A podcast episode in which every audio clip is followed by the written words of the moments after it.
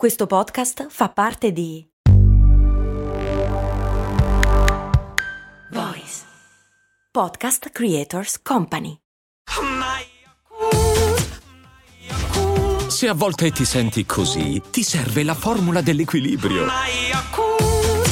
Yakult Balance, 20 miliardi di probiotici LCS più la vitamina D per ossa e muscoli. Perché i barbieri hanno quello strano oggetto rosso, bianco e blu a spirale? Per caso sono tutti francesi? Mi chiede Leach. No.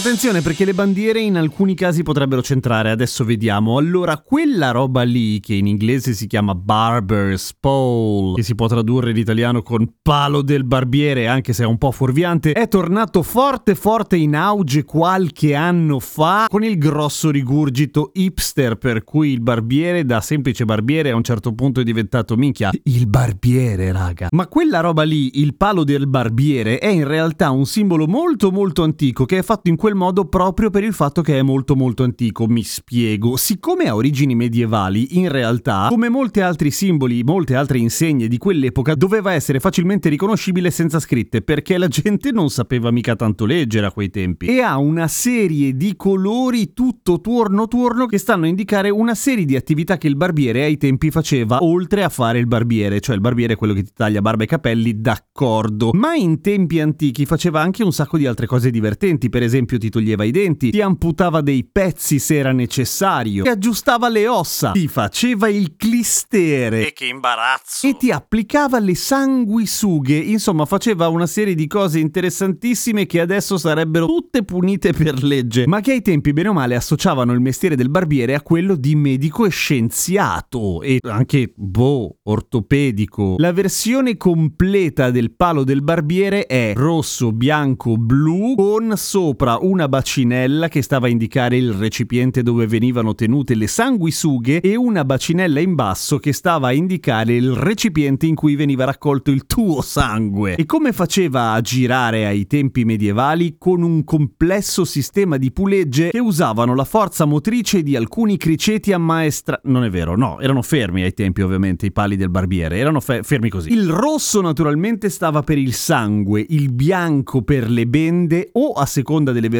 per le ossa e i denti e il blu per niente, la roba semplice, il, ta- il tagliato ai capelli. Secondo alcuni il rosso stava per il sangue arterioso e quello blu per quello venoso, ma è ovviamente una cazzata, anche se suggestiva naturalmente. In realtà già nel 1700 perse il simbolo blu, essendo solamente rosso e bianco, ma, e qua c'entrano le bandiere come ipotizzato da Leach, negli Stati Uniti in particolare venne mantenuto il blu per una questione di America, perché sono io il tricolore americano. Perché i colori erano messi a torciglione e non semplicemente delle righe, dei quadrati, dei puntini o che cazzo ne so, perché simboleggiavano il caduceo, ovvero il bastone di Hermes con intorno i serpentoni. Oppure avrebbe ancora più senso il bastone di Asclepio, cioè il simbolo della medicina, quello che trovate fuori dalla farmacia. E la farmacia c'ha solo una croce verde che fa i giochi di luce. No, l'altro, il bastone con i due serpenti, dai che hai capito anche te. Comunque lo trovi sulla spilla che hanno di solito i farmacisti sul camice con scritto ordine dei farmacisti, ma non lo fissare troppo che lo metti a disagio. Ancora oggi negli Stati Uniti ci sono quelli che litigano di brutto perché dicono che il palo del barbiere deve stare solamente davanti al negozio dei barbieri e non per dire davanti ai negozi di estetisti anche se tagliano i capelli, perché è diverso, perché loro hanno un'eredità culturale importante e a seconda delle leggi dei singoli stati negli Stati Uniti un barbiere può rasoiarti, un estetista